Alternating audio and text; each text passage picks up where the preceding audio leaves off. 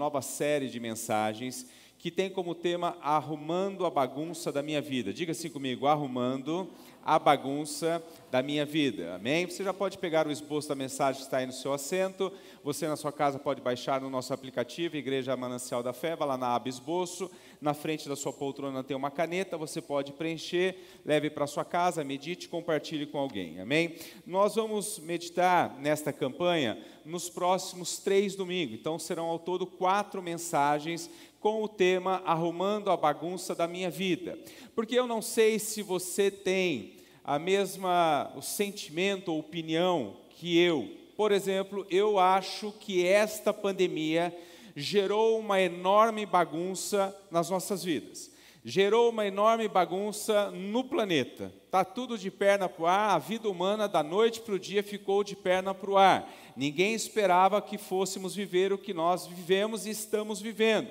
E isso gerou muita bagunça. Até hoje usamos máscaras, alguns vivemos um tempo de ioiô, é, abre, fecha, abre, fecha, vai, não vai, sai, não sai. Nós ficamos nesse momento muito difícil de uma grande bagunça. Mas a pandemia ela ainda não acabou, ela ainda está aí e ela trouxe bagunças em muitas áreas das nossas vidas. Então, nós precisamos de uma série para arrumar essa bagunça que foi causada não apenas pela Covid, mas também tantas circunstâncias e deixaram rastros, bagunça na área financeira, bagunças na área emocional, bagunça nos relacionamentos, e Deus não quer isso para nossas vidas. Deus quer que a nossa casa, a nossa vida, a nossa família esteja em ordem. É o que diz o texto de Colossenses capítulo 2, verso 5, que diz assim: Paulo falando aos irmãos da igreja de Colossos, ele diz assim: Me alegro em ver como estão vivendo em ordem e como está firme a fé que vocês têm também em Cristo, que vocês têm em Cristo.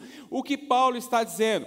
Paulo olha para uns irmãos, para uma igreja, e ele diz assim: estou feliz, estou contente, porque a vida de vocês está em ordem, não há bagunça não há vidas enroladas. E ele está dizendo o seguinte: que ainda a, vida de vocês está em ordem e a fé de vocês está firme em Cristo. É isso que Deus deseja para mim e para você.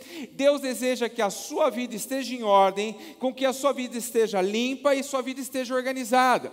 Deus deseja que a sua vida esteja organizada e firme na fé em Cristo. Por quê? Porque bagunça atrasa nossas vidas. Uma vida bagunçada é uma vida enrolada. E tem muita gente com a vida enrolada, tem muita gente com a vida é, bagunçada, e Deus, através dessa série, nós iremos arrumar as nossas vidas, porque a bagunça, aliás, a bagunça, ela traz as nossas vidas. Uma gaveta bagunçada, ela traz a vida das secretárias. Uma mesa bagunçada, ela gera estresse na vida de empresários.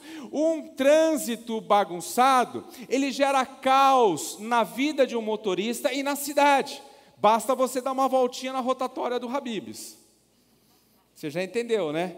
É uma bagunça aquilo ali, uma rotatória que tem oito semáforos. Só emoji eu acho que tem um negócio desse, né? Aquilo é uma bagunça. E aquela bagunça gera estresse para o motorista, gera um estresse para a cidade, porque bagunça traz estresse, bagunça traz problema. Uma cozinha bagunçada inferniza a vida das cozinheiras, sim ou não?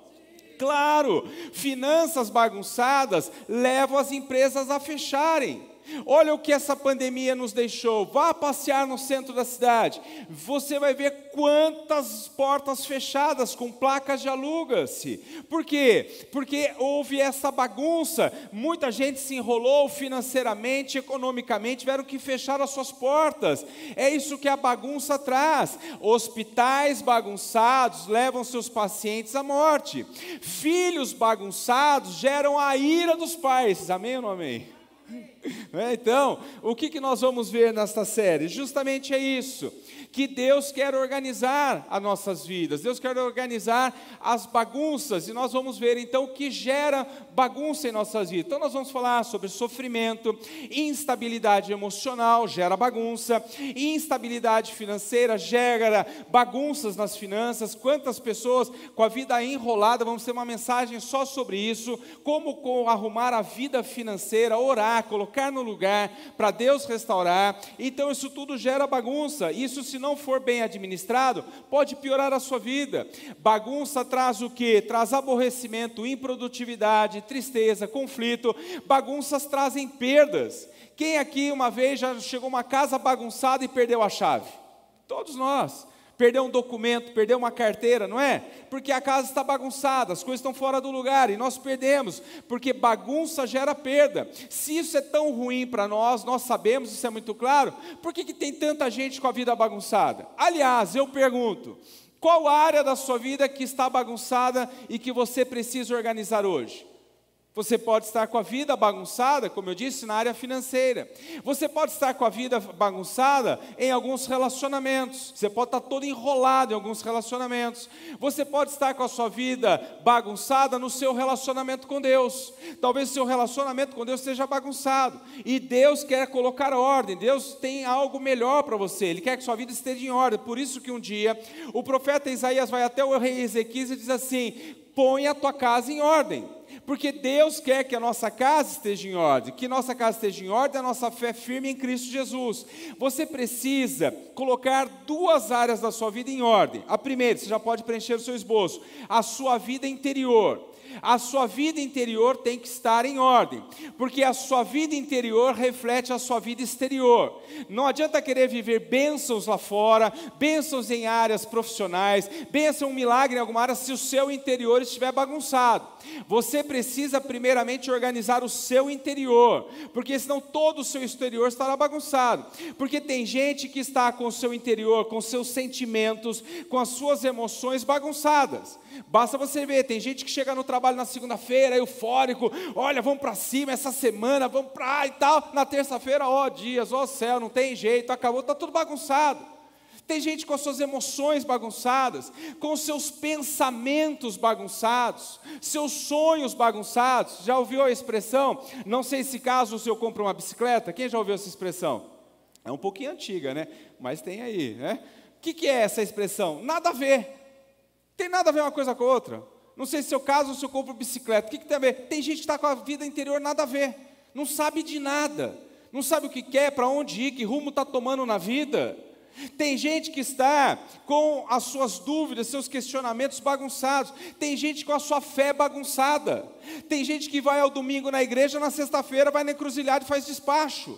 Por quê? Porque está com a fé bagunçada. A vida está bagunçada, está totalmente perdido. Tem gente com perdido, bagunçado na sua sexualidade. Não sabe o que é na sua sexualidade. Então Deus nos chama a arrumar a vida. A primeira área que você tem que arrumar é na sua vida interior. Olha o que diz Provérbios 15, 13, está no telão, que diz assim: A alegria do coração transparece no rosto. Vamos ver juntos? A alegria do coração transparece no rosto. O que o sábio Salomão está dizendo? Que aquilo que está no nosso interior, ele reflete no exterior. Se você está triste, seu semblante vai mostrar que você está triste. Se o seu interior está bagunçado, a sua vida exterior vai estar bagunçada. Não adianta você querer arrumar a sua vida exterior. Ah, eu quero arrumar minha gaveta, eu quero arrumar minhas finanças, mas se o seu interior está bagunçado, você não tem norte, você não tem rumo, você não tem propósito, você não sabe para onde vai, então não tem como. É isso que ele está dizendo. Então Deus quer organizar primeiramente o seu interior, mas uma segunda área que você precisa ter muito bem bem arrumado, a primeira é o seu interior e a segunda é a sua vida exterior, porque também e vice-versa. Você tem que estar com a vida exterior arrumada para que o seu interior também esteja bem. Porque existem pessoas que estão com a sua vida exterior totalmente enrolada, bagunçada. Tem gente que está com seus relacionamentos bagunçados na família. Tem irmão que não fala com o irmão, pai que não fala com o filho, filho que não fala com o pai, está com a vida enrolada. Não adianta você querer ter uma paz interior se lá fora está tudo desorganizado. Então Deus te chama, Deus te convida a colocar em ordem, colocar em ordem seus relacionamentos, colocar em ordem seus trabalhos lá fora, é o exterior. Porque tem gente que está com seu serviço tudo enrolado, serviço atrasado, serviço mal feito. Não, Deus te chama a fazer colocar em ordem. Tem gente com seus estudos enrolados, com sua vida ministerial, financeira enrolada, e então, esta é a proposta desta série: arrumarmos a bagunça em nossas vidas. E a primeira mensagem de hoje é: arrumando a bagunça gerada pelo sofrimento. Essa é a nossa primeira mensagem. Nós veremos que o sofrimento, ele traz uma bagunça para nossas vidas. E muitas vezes nós somos pegos de surpresa, nós não esperamos. E de repente vem uma dor, vem um sofrimento e gera uma grande bagunça. É o caso da Covid. Comecei falando de uma pandemia. Veio uma pandemia sem ninguém esperar e ela trouxe um caos. Um caos em nossas vidas, um caos no planeta. Porque o sofrimento traz bagunça. Olha o que Salmo diz, os Salmos 10, versos 10, verso 14, assim: Mas tu enxergas o sofrimento e a dor, observa-os para tomá-los em tuas mãos. Olha o que o salmista está dizendo: está dizendo que Deus, ele enxerga, ele vê a nossa dor, ele vê o seu sofrimento, não está alheio aos olhos de Deus, e ele vai além. O salmista está dizendo que Deus vê o nosso sofrimento e ele quer tomar de nós, ele está vendo a sua dor, ele sabe da sua dor, ele sabe da sua aflição, Ele sabe que você está sofrendo e Ele quer tirar de você. Este é o convite de Deus para nós. Jesus diz, Mateus 11, 28, Vinde a mim todos vós que estão cansados e sobrecarregados, e eu vos aliviarei. É a proposta que Pedro faz. Vós não andeis ansiosos, lancem sobre Deus toda a sua ansiedade, porque Ele tem cuidado de vós. Deus está vendo sua dor, Deus está vendo seu sofrimento, Ele vai tirar de você para que você tenha sua vida em ordem em nome de Jesus. Presta atenção no que eu vou dizer. O sofrimento, e é sobre isso que nós vamos falar nessa noite, é uma das poucas dimensões da vida, na vida, aliás, que todas as pessoas são iguais. São uma das pouquíssimas dimensões da vida onde todos somos iguais. Porque o sofrimento, a dor, o choro, ele tanto está num barraco, como está numa cobertura de luxo em Paris. As pessoas choram o luto, as pessoas sofrem pelas enfermidades, elas choram. É uma dimensão da vida que todo ser humano é igual, é o sofrimento.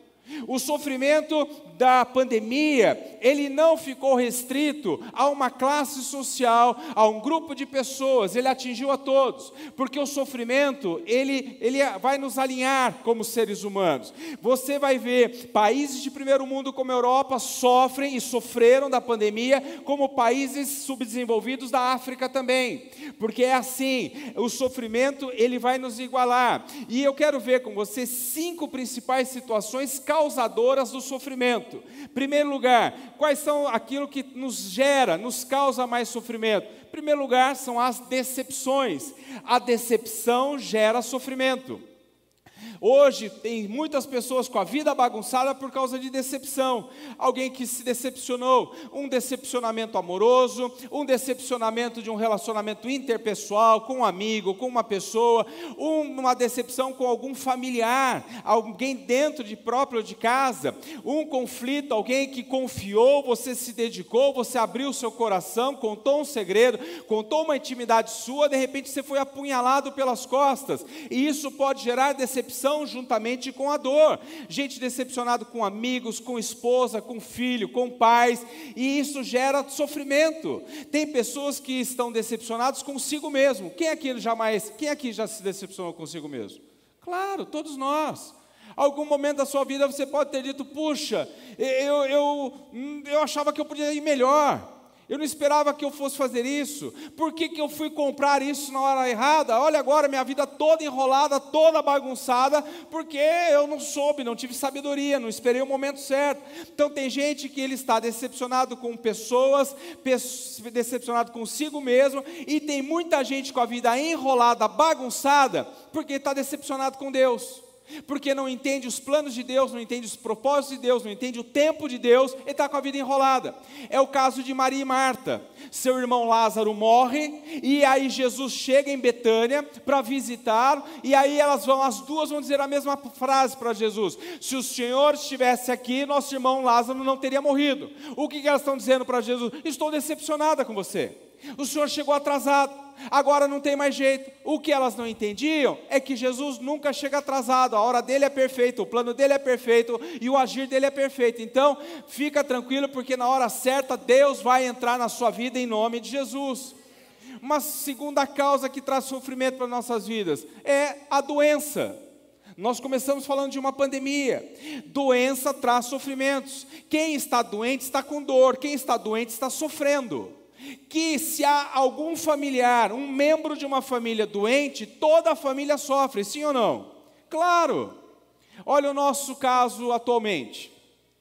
A nossa querida pastora Vilma, ela está lá em Minas, a sua mãe está internada há 10 dias. Ela teve um AVC. A pastora Vilma teve que sair de Mogi correndo, às pressas, foi para lá, está lá. Tenho falado diariamente com ela. Ela disse, pastor, uma fase muito difícil que eu estou enfrentando na minha vida, momento difícil. A vida dela está uma bagunça por causa da enfermidade. Ela está sofrendo por causa da enfermidade da mãe, mas a sua vida virou uma bagunça. Ela teve que sair de casa, o marido está em Mogi, o filho está em Mogi, a, a, a casa está aqui, tem todas as coisas, está uma bagunça.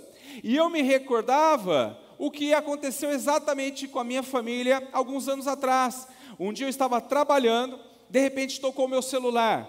É o Márcio? Falou, sim, sou eu mesmo. Olha, o seu pai teve um AVC, está aqui no hospital a quase 200 quilômetros de Mogi. Ele está aqui no hospital com o lado direito totalmente paralisado.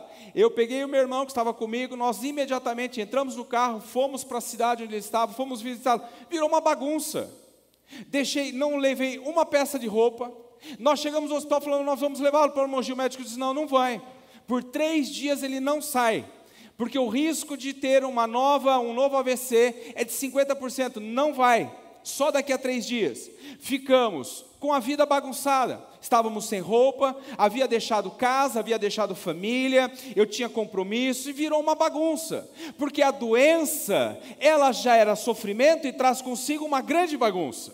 Talvez você aqui nesta noite, ou você que nos assiste, possa estar vivendo com a vida toda bagunçada. Talvez você possa estar com a vida financeira enrolada por causa de uma doença, porque é isso que ele dá.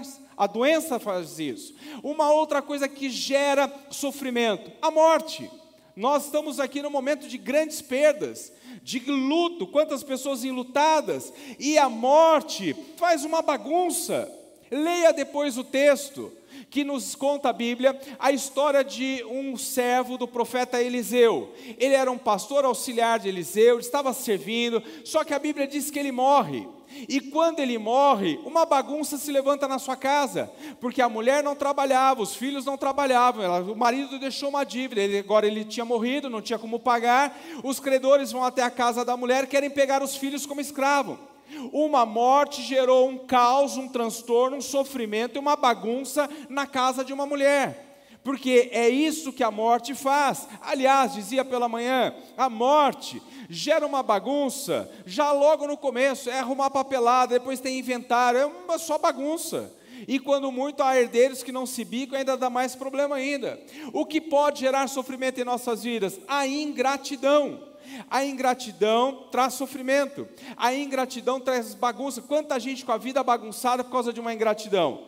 É alguém que você foi, se, se doou, repartiu, abençoou, investiu e essa pessoa não reconheceu, não reconhece o valor do seu sacrifício, do seu amor, da sua dedicação.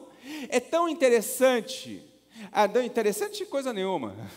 É, é tão ruim a ingratidão que o próprio Jesus vai criticar a ingratidão. Ele vai dizer como é ruim a ingratidão. Um dia, dez leprosos se aproximam de Jesus. Senhor, nos cura, nos cura, nos liberte da lepra. Jesus diz assim: vão e mostrem, se apresentem ao sacerdote, porque o sacerdote queria examinar o corpo para ver se estavam curados. E se eles estivessem curados, eles seriam inseridos novamente na sociedade.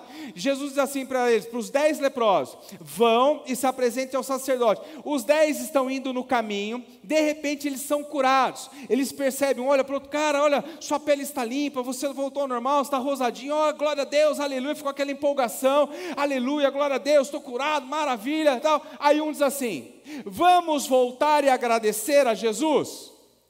Nove disseram: não, outro dia, vamos, nós temos outras prioridades. e não voltaram. Um voltou até Jesus, se derrama aos pés de Jesus, obrigado, mestre, obrigado pela cura. O que Jesus fala? Palavras de Jesus. Jesus olha para aquele homem, um adorador, um homem grato, mas ele vai dizer assim: não eram dez os leprosos? Aonde estão os outros nove? Jesus ficou indignado com aquela ingratidão. Se Jesus, que é Deus, ficou indignado com a ingratidão, imagina você e eu. Olha como isso nos fere. Olha como isso gera dor. E aí gera bagunça. Porque Jesus sabe administrar, nós não sabemos. E aí a bagunça está instalada em nossas vidas. Ficamos com mágoa, ficamos com rancor, ficamos com sentimento de vingança. Olha, um dia a roda vai virar e eu quero ver, vai pagar aqui na minha mão. E é isso. E a bagunça está instalada em nossas vidas. E Deus não quer isso para mim e para você em nome de Jesus. O que gera sofrimento em nossas vidas? Perdas diversas. Perdas em tantas coisas que nós estamos falando desde o começo desse culto. Quantas perdas? Perdas de relacionamentos, perdas de pessoas, perdas de bens. Depois você lê na sua casa Lucas 15. Lucas 15 são três parábolas que Jesus vai contar. São as parábolas das perdas, que Jesus mesmo vai contar. Vai falar sobre uma parábola. Jesus vai falar: um homem tinha dez, cem ovelhas, aliás, um homem tinha cem ovelhas, ele perdeu uma delas. Uma mulher tinha dez dracmas, dez moedas, ele perdeu uma, ela perdeu uma delas. Um homem tinha dois filhos, ele perdeu um dos filhos, o mais novo, que foi embora, conhecido como filho pródigo. Os três, as parábolas das perdas, vão mostrar que os três três houve perda, e que nas três perdas houveram dor, houveram sofrimento. Por quê? O que perdeu uma ovelha larga 99 e vai buscar aquela, porque ela era valiosa. Uma mulher que perdeu uma dracma, ela acende a casa, ela para tudo, ela vai varrer até encontrar. Um pai que perde um filho, ele fica na porta da fazenda esperando, ansioso. Será que meu filho vai voltar? Será que meu filho não vai voltar? Será? E quando ele volta, o pai está ali. Então são perdas que geraram ansiedade e trabalho. E Deus quer nos curar, amém? Então, nosso maior desafio hoje é o que? Superar essas perdas, superar o sofrimento, para que nós venhamos a continuar, porque o sofrimento, ele tem a capacidade, se não tomarmos cuidado, de nos levar a duvidar do amor de Deus, do poder de Deus, da bondade de Deus. O sofrimento, ele tem o poder de sugar, sugar a nossa alegria, sugar a nossa paz, nos deixar em instabilidade. Deus não quer isso. Olha a declaração do profeta Jeremias no auge de uma dor, no auge de um sofrimento. Olha o que ele diz, Jeremias 4,19. Ah, minha angústia, minha angústia, eu me contorço de dor. Ó oh, paredes do meu coração, o meu coração dispara dentro de mim, não posso ficar calado. Olha o estado interior do profeta Jeremias um homem que está sofrendo, está sofrendo no seu interior. Olha a declaração que ele fala: ó oh, minha alma, ó oh, minha angústia, minha angústia, meu coração contorce de dor. Está dizendo que está doendo lá dentro, está apertado lá dentro. Tem gente assim, talvez seja o seu caso aqui nesta noite. Lá dentro, um aperto no coração, já viu? Tem momentos de angústia na nossa vida que é um aperto lá dentro, que o coração ele sangra apertado. Se estiver assim o seu coração nessa noite, tem uma palavra do céu para a sua vida. Deus vai te tratar. Vai ser uma noite especial em nome de Jesus, amém? Mas tome muito cuidado, preste atenção no que eu vou dizer. O momento de sofrimento é um dos momentos mais perigosos. Por isso que Deus quer que nós venhamos arrumar as nossas vidas. Porque no momento da dor ou do sofrimento é o momento que você mais precisa permanecer firme em Jesus. Porque você corre o risco de tomar uma atitude que possa piorar ainda a sua situação. Existem pessoas assim, não, pior que está não fica, fica assim, toma muito cuidado pior do que está, pode ficar. E então tome muito cuidado para que não piore a sua vida, ela não continue mais bagunçada. Mas para você arrumar a bagunça gerada pelo sofrimento na sua vida, é necessário, em primeiro lugar, que você confie na soberania de Deus sobre a sua vida. Se você está sofrendo, se você precisa avançar, se você precisa continuar, se você precisa arrumar alguma área da sua vida, se tem áreas da sua vida enrolada, se tem áreas da sua vida que estão bagunçadas, você precisa confiar na soberania de Deus. Isaías Isaías 40, versos 10 e 11 diz assim: o soberano, o Senhor vem com poder, com o seu braço forte ele governa, a sua recompensa com ele está e seu galardão o acompanha. Como pastor, ele cuida de seu rebanho, com braço ajunta os cordeiros e os carrega no colo. Conduz com cuidado as ovelhas que amamentam suas crias. Olha o que Isaías vai dizer: o soberano, o Senhor vem com poder. Diga assim comigo: o soberano, o Senhor vem com poder. Meu irmão, não sei com que área, pensa aí, coloca a mão no seu coração aí agora, aí na sua casa também, pode pôr a mão no seu coração. Que área que está enrolada na sua vida? Que área que você precisa desenrolar na sua vida? Que área que está bagunçada na sua vida? Você sabe, eu tenho uma palavra do céu para a sua vida. O soberano, o Senhor, vem com poder para colocar no lugar em nome de Jesus. O soberano, o Senhor vem com poder para curar em nome de Jesus. O poderoso, o soberano vem com poder para desenrolar. Isso estava enrolado em nome de Jesus. Recebe aí, dá uma linda salva de palmas para Jesus. É o que ele está dizendo. Deus quer que a sua vida esteja em ordem. E você pode estar olhando e falar assim, mas pastor, não tem como, minha vida está enrolada demais, eu estou enrolado demais, está bagunçado demais. Eu tenho uma palavra do céu, o soberano, Senhor, vem até o encontro nesta noite em nome de Jesus. É isso que ele está dizendo.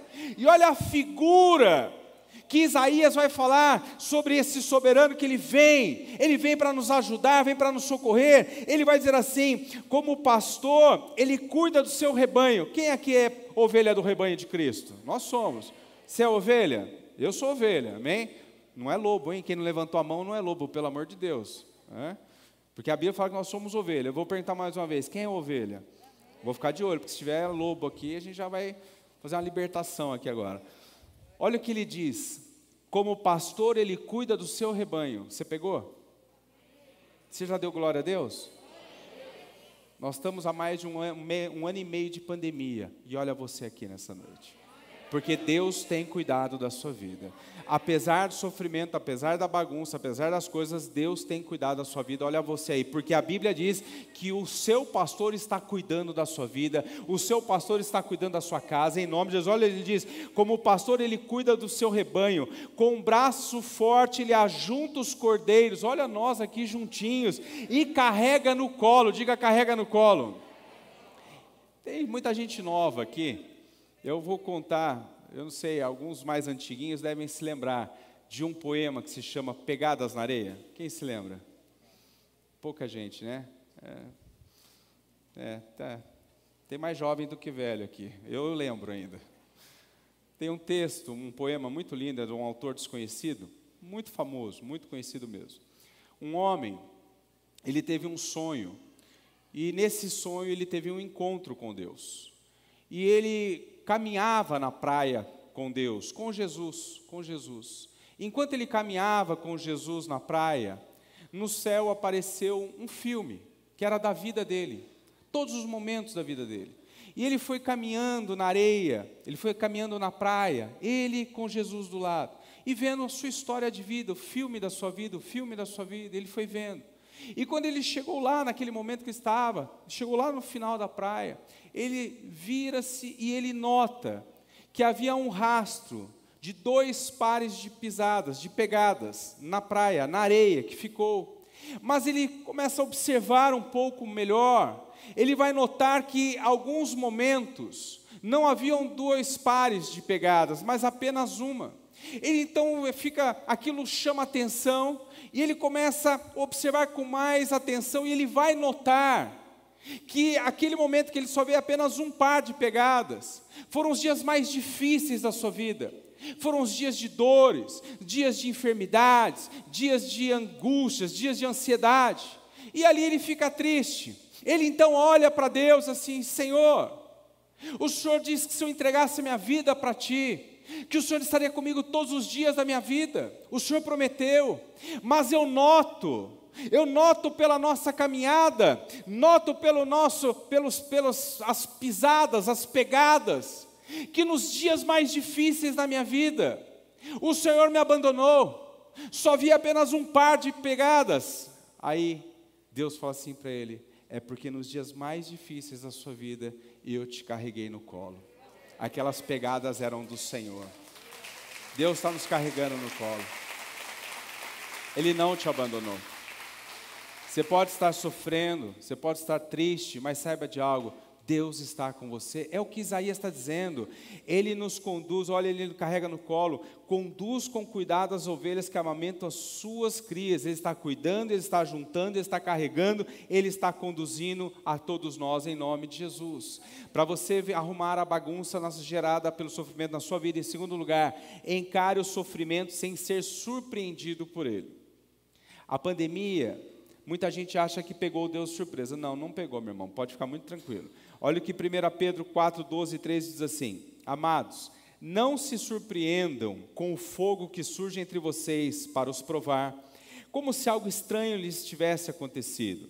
Mas alegrem-se à medida que participam dos sofrimentos de Cristo para que também, quando a sua glória for revelada, vocês exultem com grande alegria. Quero ler a parte A novamente. Amados, não se surpreendam com o fogo que surge entre vocês para os provar. Pedro está dizendo o seguinte: Amados, não fique surpreso com as lutas, não fique surpreso com as dores, não fique surpreso com batalhas na vida, porque isso acontece. Deus nunca é pego de surpresa. Não fique achando que Deus perdeu o controle, Ele está no controle, Ele é soberano. Jesus não foi pego de surpresa em nenhum momento da sua vida. No seu momento mais difícil, horas antes dele entrar, enfrentar o seu martírio, a Bíblia diz que ele estava no jardim de Getsemane orando, angustiado. A sua alma estava angustiada e ele está orando e o que ele disse para o Pai? Pai, se possível, passa de mim este cálice, passa de mim esse sofrimento, passa de mim essa dor. Mas o que ele diz? Todavia seja feita a tua vontade. Ele se levanta, ele sabia o que estava para enfrentar, não foi pego de surpresa, o diabo não pegou Jesus. A Bíblia diz que ele levanta-se e vai e encara o sofrimento. Ele não foi pego de surpresa.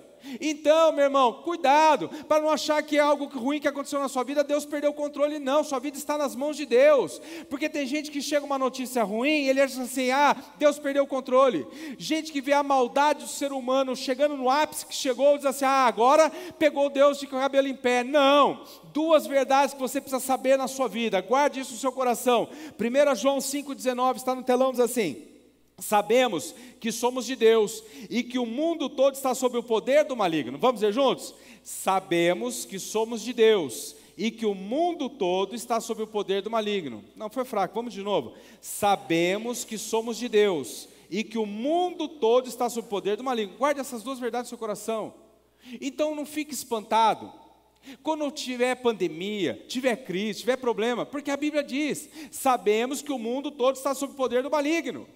O mundo jaz no maligno, então ele não vai melhorar. Então não adianta você querer ser pego de surpresa, a Bíblia já está dizendo, não, esse negócio não vai melhorar. A Bíblia está dizendo. Então não seja pego de surpresa. Mas ele, antes de falar o seguinte, que o mundo jaz no maligno, ele vai te dar um alerta. Ele vai dizer o seguinte: o mundo jaz no maligno, mas em primeiro lugar, saiba de algo: sabemos que somos de Deus. Ah, você não pegou. O mundo pode estar perdido numa liga, mas nós somos de Deus. Então, meu irmão, você é de Deus. Você, quem é de Deus aqui? Dá glória a Deus, pelo amor de Deus. A Bíblia diz essa verdade: eu sou de Deus. Você é de Deus. Quando você declara que você é de Deus, olha o que o texto está dizendo. Eu sou de Deus, e se o mundo todo está no maligno, o problema é dele. Eu estou em Cristo. Eu não estou em crise, eu estou em Cristo, minha vida está com Deus, e se eu sou de Deus, Ele cuida de mim, aleluia. Mas o mundo está perdido, deixa o mundo perdido, eu estou salvo em Cristo Jesus. Essa é a verdade que ele fala. Então, para arrumarmos a bagunça gerada pelo sofrimento em nossas vidas, em terceiro lugar, creia que Jesus realiza milagres. Nunca perca essa perspectiva de vida. Deus opera milagres. Pastor, a minha vida está toda enrolada, está tudo bagunçado, está tudo em perna voar, mas Deus é especialista em milagres. Olha o que a Bíblia vai dizer, Marcos 5,34. Ele lhe disse, esse aqui é Jesus. Jesus lhe disse a uma mulher: Filha, a sua fé a curou, vá, vá em paz e fique livre do seu sofrimento. Diga assim comigo: vá em paz e fique livre do seu sofrimento. Sabe o que Deus está dizendo? Jesus está dizendo aqui, esse texto, depois você leia, é uma mulher que estava com a vida bagunçada, enrolada por causa de uma enfermidade. Uma mulher que por 12 anos ela sofria de uma hemorragia. O texto vai dizer, leia na sua casa Marcos capítulo 5, que ela perdeu todo o seu dinheiro todo, indo aos médicos, comprando remédios, fazendo, ela perdeu todo o seu dinheiro e continuava doente. Ela perdeu dinheiro, ela perdeu recurso, ela perdeu relacionamento, só que ela não perdeu algo maravilhoso. A sua fé é que Jesus pode curar. E ela fica sabendo que Jesus estava na cidade, ela corre. Ela toca apenas na, na orla do manto de Jesus e ela é curada. E o que Jesus fala para ela, filha, vá e fique livre do seu sofrimento. Filha, vai e fica livre do seu sofrimento. Filho, vai e fica livre livre do seu sofrimento em nome de porque Jesus quer que você fique livre do seu sofrimento. Jesus quer que você fique livre dessa bagunça, dessa vida enrolada em nome de Jesus. É o que ele está dizendo. É o que ele está falando para ela. E é isso que ele quer de mim e de você. Creia, ele opera milagres ainda, em nome de Jesus. Pastor, minha vida está toda enrolada. Eu vou te apresentar aquele que é poderoso para desenrolar em nome de Jesus. Ao final dessa campanha, sua vida vai estar tá em ordem, abençoada em nome de Jesus. Amém? Para você arrumar a bagunça gerada pelo sofrimento, em quarto lugar, experimente o consolo do Espírito Santo. Talvez você esteja aqui hoje.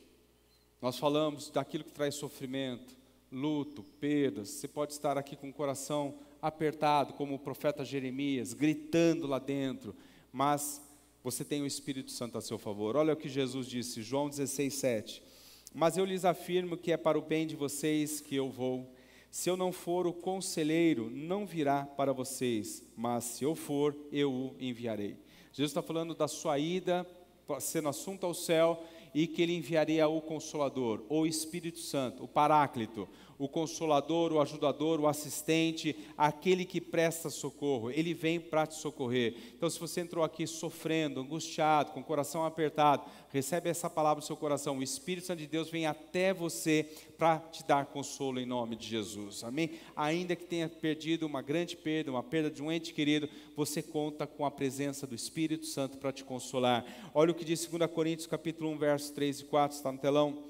Bendito seja o Deus e Pai de nosso Senhor Jesus Cristo, Pai das misericórdias e Deus de toda consolação, que nos consola em todas as nossas tribulações, para que, com a consolação que recebemos de Deus, possamos consolar os que estão passando por tribulações. Olha que texto lindo. Paulo vai dizer: Bendito seja o Deus e Pai do nosso Senhor Jesus Cristo, Pai das misericórdias e Deus de toda consolação, que nos consola em todas as nossas tribulações. Coloque a mão no seu coração. Feche seus olhos. Pai, a tua palavra diz que o Espírito Santo ele nos consola em todas as nossas tribulações. Se houver aqui alguém nesta noite, ou alguém aqui nos assistindo neste momento, com o coração atribulado, perturbado, ansioso, preocupado, apertado, que o Senhor venha trazer o teu consolo, da tua paz, o seu alívio. É assim que nós oramos em nome de Jesus. Amém. Em último lugar, para você colocar a bagunça da sua vida gerada pelo sofrimento no lugar, tenha uma perspectiva eterna de vida. Amém? Apocalipse 21, 4. Ele enxugará dos seus olhos toda lágrima. Não haverá mais morte, nem tristeza, nem choro, nem dor, nem sofrimento, pois a antiga ordem já passou. Amém? Você ficar vendo só aqui agora aumenta a sua dor e seu sofrimento. Você tem que ter uma perspectiva do amanhã. O imediatismo é um grande inimigo da fé. Deus tem algo grande para você, Deus tem algo pleno para você, algo abundante para a sua vida, mas você precisa ser capaz de olhar além da dor. Você precisa ser capaz de olhar além da bagunça gerada pelo sofrimento. Você tem que olhar adiante. É uma promessa de Deus para nós. Ele vai cuidar, ele vai enxugar, essa dor vai passar, um milagre vai chegar. Olha o que diz diz Efésios 3:20, aquele que é poderoso para fazer infinitamente mais do que tudo o que pedimos ou pensamos, de acordo com o seu poder que atua em nós. Então, crê em Jesus que o melhor de Deus está por vir. Amém? O melhor de Deus está por vir, a pandemia está acabando, o melhor está chegando, nós vamos viver as bênçãos de Deus. Sofrimento vai acabar e Deus vai colocar a sua casa no lugar em nome de Jesus. Amém?